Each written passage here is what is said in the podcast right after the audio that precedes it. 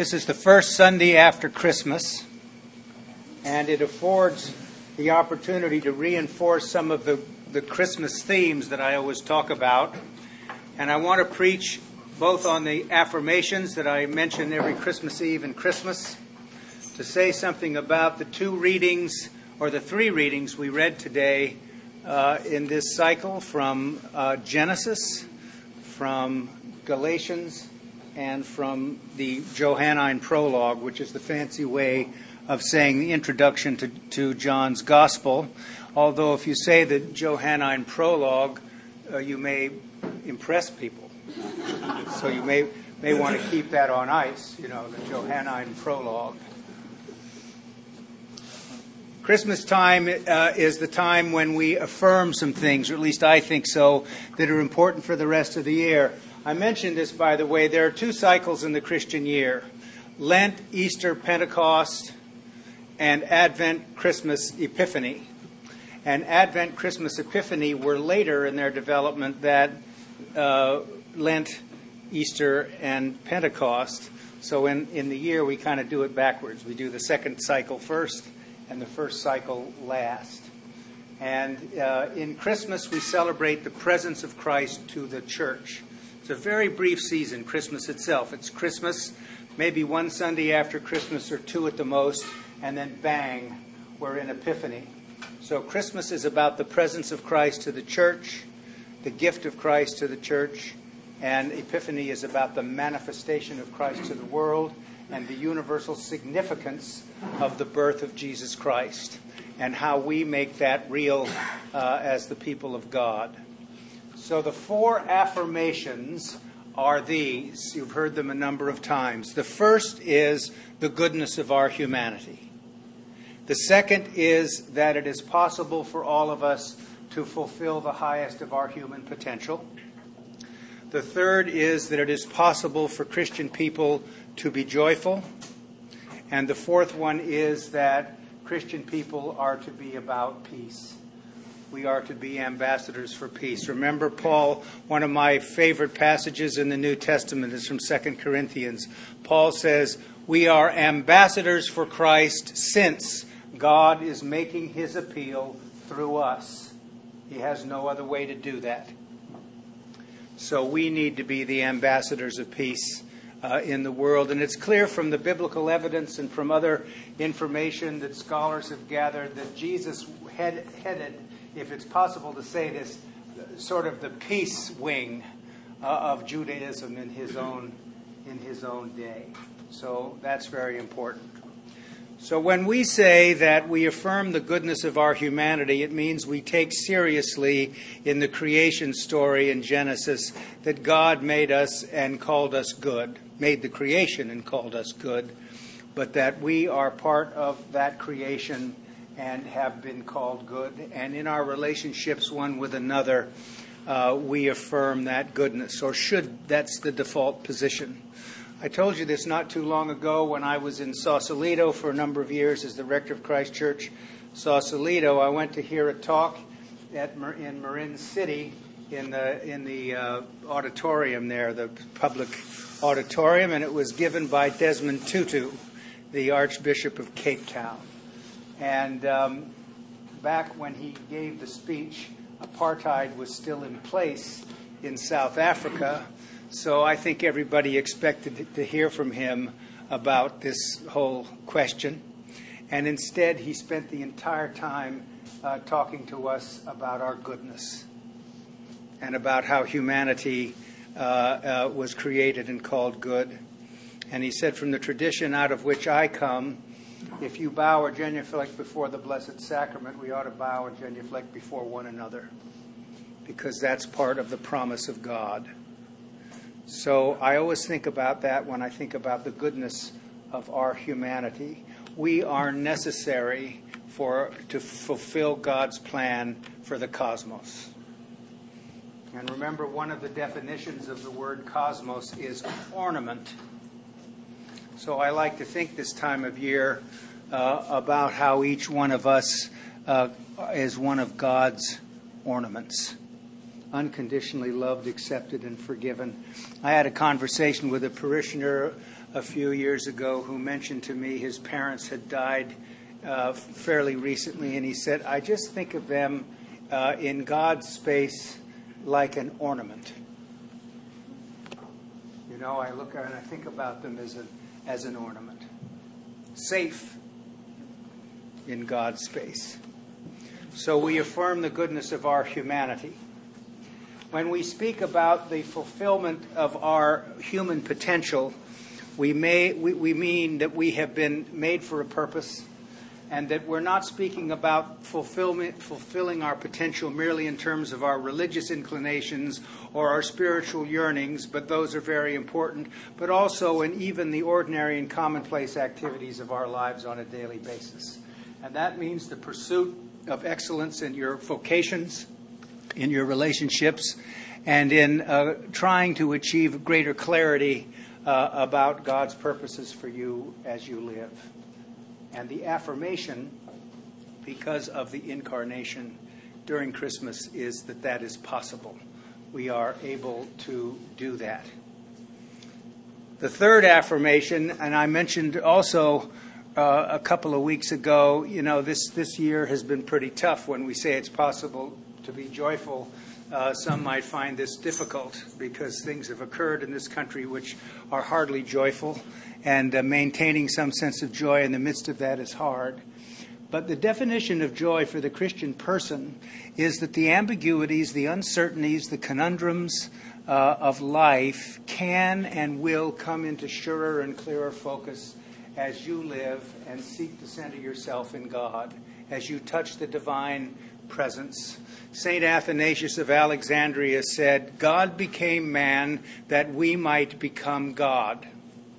But Father Thomas Keating, sort of paraphrasing Athanasius, said, We are not God, but our true self is God. So when we know that, it is possible to be joyful, to have confidence that the future will be something that is brighter than now, if that is uh, possible to say, and that we can be joyful and ought to be advocates for a joyful outlook on uh, things generally. Finally, when we speak of the fourth affirmation, which is that we should be, peop- uh, be a people that are about peace, it means that we, we're not talking about this. This is very good. Peace on earth that's hanging up over here. That we ought to keep for a, a, a time up there. That's what we're for. But when we say that, we don't mean merely the absence of war. That's not what peace is peace for Christian people and, and generally have both an interior aspect, personally, subjectively, and also a corporate aspect. And certainly when Jesus spoke of peace, he said it in, in Aramaic, Hebrew, shalom. It's a much more powerful concept than peace, which uh, is, doesn't have a whole uh, depth of meaning. I looked up uh, in a Hebrew dictionary some translations of, of shalom completeness, wholeness, health, peace, welfare, safety, soundness, tranquility, prosperity, perfectness, fullness, rest, harmony, the absence of agitation or discourse, discord. So think about that in external terms, the way human beings relate to one another. If we could be uh, uh, people who bring the shalom of God to the world, that would be a wonderful thing.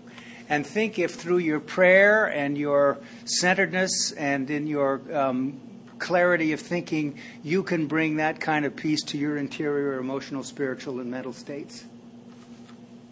That you can uh, push the demons to the side and that you're able in some way to uh, focus better and to feel some sense of serenity and calm, remaining non anxious in the teeth of the anxiety and reactivity of other people. You know?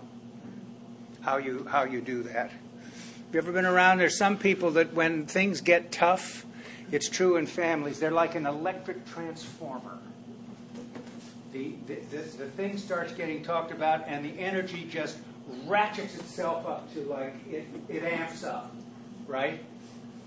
And everybody all of a sudden. Somebody said to me years ago, You know, Father Breuer, when you get nervous, everybody else gets nervous. Before services and everything. So think about that when you, when you begin to think about how uh, you, you have some effect on uh, bringing some sense of serenity to others. So let's look at the readings. Genesis 61. This is in the biblical scholarship area, third Isaiah, Trito Isaiah. And it's a, it's a psalm. And it's a psalm that's giving thanks for the return from exile. And it is giving thanks for the return, for the possibility to rebuild the city, and the temple will be rebuilt, and the possibility to recreate now the community uh, where they're from. But it's also a psalm that says, We have learned from the mistakes of the past. And we intend now not to do those things anymore. We're certainly going to try. And so, the hopeful, joyful aspect of this particular psalm in Isaiah is that this now can be possible. And we're thanking God for the opportunity for another chance. And one of the things, certainly, that Christian people believe is, is that there's always another chance. Everybody has another chance if you've gone off the rails. So, this is giving thanks for that possibility. Galatians, when we read it, could sound uh, for many of us to be another one of these turgid pieces of reasoning that Paul goes through. So I'm going to try to explain it. Sometimes I just plain don't get into it, you know what I mean? But here's what he says at the beginning. Before Jesus came, before Christ, we had to have a caretaker. And he says the caretaker was the law. That kept everybody square in some ways. If you read it in Greek, it says a pedagogos,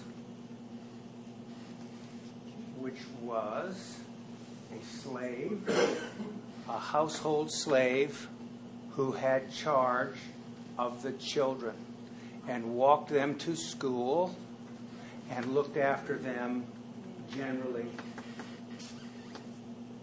We've heard pedagogue before, we've heard that word way. So that's the, that's the origin of the word. So that's how Paul is explaining it to the readership and the Galatian churches.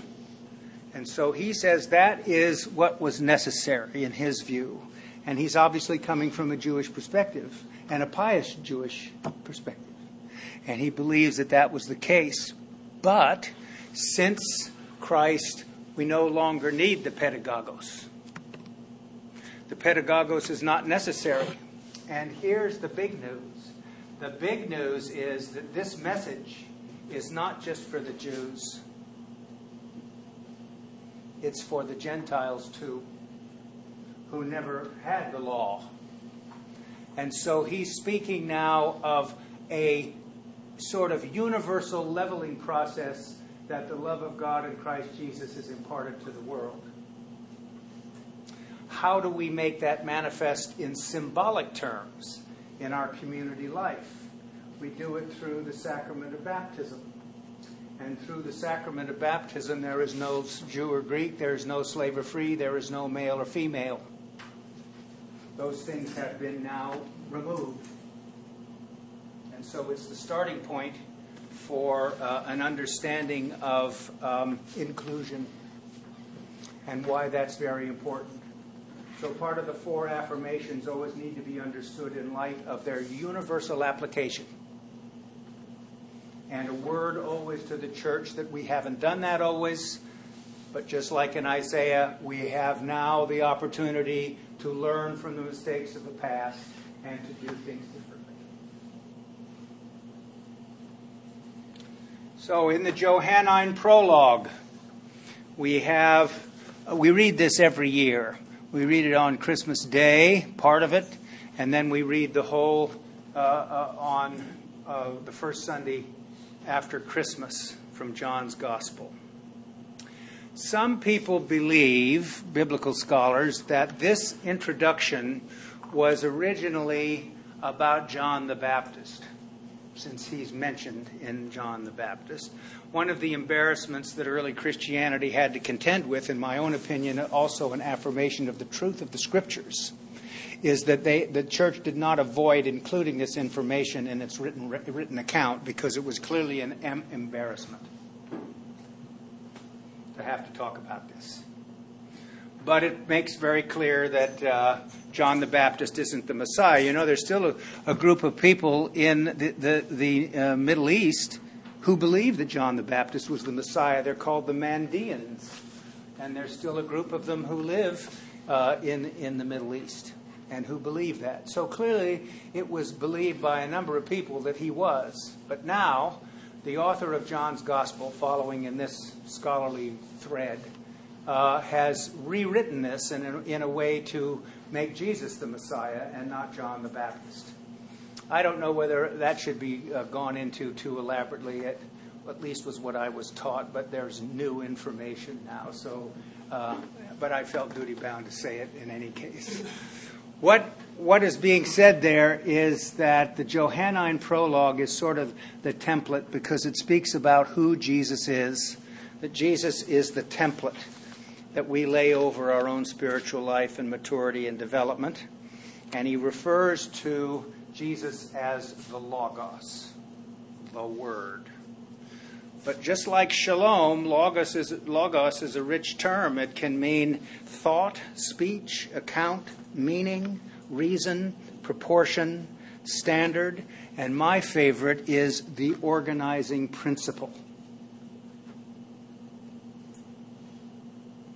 So think about the Logos as Christian people that Jesus, in his humanity, is the organizing principle for how we understand what kind of human beings we're called to be.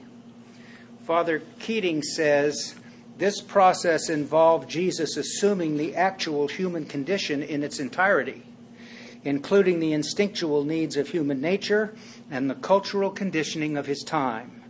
But he also introduced into the entire human family the principle of transcendence, giving the evolutionary process a decisive thrust toward God consciousness. In other words, the ability now to see that there's sometimes the still small voice that we know is not our own.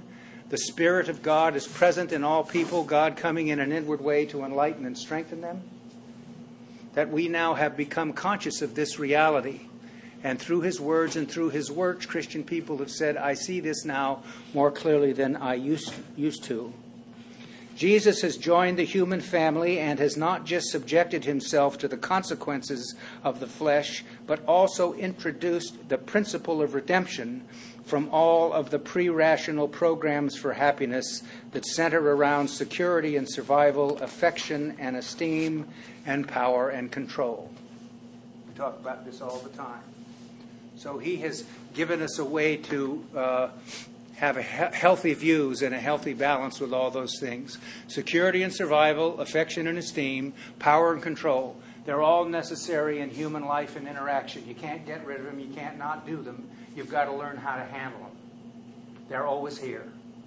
And usually, most of us get into the greatest hot water when we're monkeying around in those areas, and we simply can't avoid it.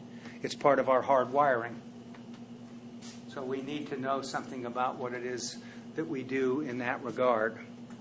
So this week, give thanks for the relationship that exists between you and God and Christ, and give thanks for the fact that um, you have a test that you can use from time to time through the year, and that's open the prayer book up to the baptismal liturgy and read uh, the baptismal promises. And you can see whether or not uh, you're uh, moving forward or not, you know? Sometimes it's like moving forward and two steps back. Sometimes it's three steps ahead. You know how that works.